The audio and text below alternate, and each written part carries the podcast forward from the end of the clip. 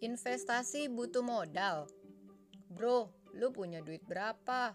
Gue mau nawarin investasi nih, kayaknya lu minat dah. Mungkin beberapa dari kita pernah diajakin teman atau keluarga untuk ikut turunan investasi. Yang paling umum biasanya diajak join di MLM. Atau mungkin kita pernah dengar atau lihat ada teman yang berinvestasi di saham X atau juga reksadana. Pertanyaan yang mungkin muncul di pikiran kita adalah, ah pasti kudu punya duit banyak baru bisa investasi. Emang berapa sih minimal harus punya duit? Atau juga pada pertanyaan berikutnya, investasi apa yang aman ya? Hahaha, ya jelas perlu modal lah. There's no such thing as a free lunch. Di dunia ini kagak ada yang gratisan, my bro. Misalnya ada orang yang nawarin investasi tanpa modal, justru kita harus waspada. Seperti artikel sebelumnya, investasi itu intinya adalah bagaimana kita membuat modal kita bekerja menghasilkan keuntungan yang sebanyak-banyaknya.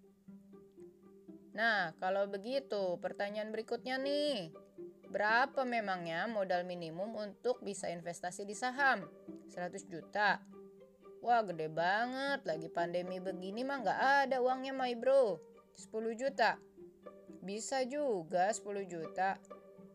Tapi kalau bisa sih yang 0 rupiah ya. Nah ini enaknya investasi di zaman now. Tidak perlu punya duit banyak baru bisa investasi. Mungkin kalau kita dengar cerita orang tua kita dulu, Investasi di saham itu minimalnya harus 100 juta atau 25 juta. Sekarang nggak begitu, 0 rupiah juga bisa loh. Hah? 0 rupiah? Gimana? Tadi bilangnya mau investasi butuh modal. Sekarang 0 rupiah juga bisa. Hahaha. Maksud saya, buka rekening bebas mau setor berapa saja.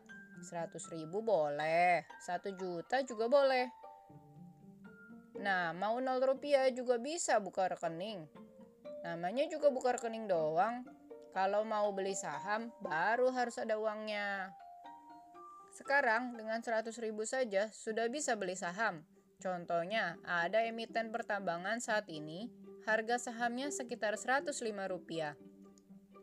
Dengan 105 ribu saja, kita sudah bisa berinvestasi di saham tersebut.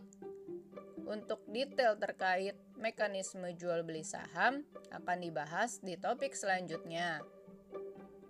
Oke, sampai saat ini sudah tahu investasi saham itu tidak perlu modal besar kan?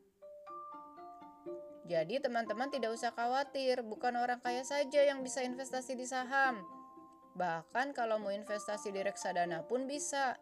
Ada reksadana yang bisa dibeli dengan 100 ribu atau 50 ribu rupiah saja. Nah, topik di sini sampai di sini dulu. Nanti kesempatan selanjutnya kita akan bahas lagi nih. Modal seperti apa yang bisa kita gunakan untuk investasi di saham atau reksadana. Jangan salah pilih alat investasinya. Kok begitu ya? Sabar, sabar bro. Nantikan podcast kami berikutnya. Oke. Okay.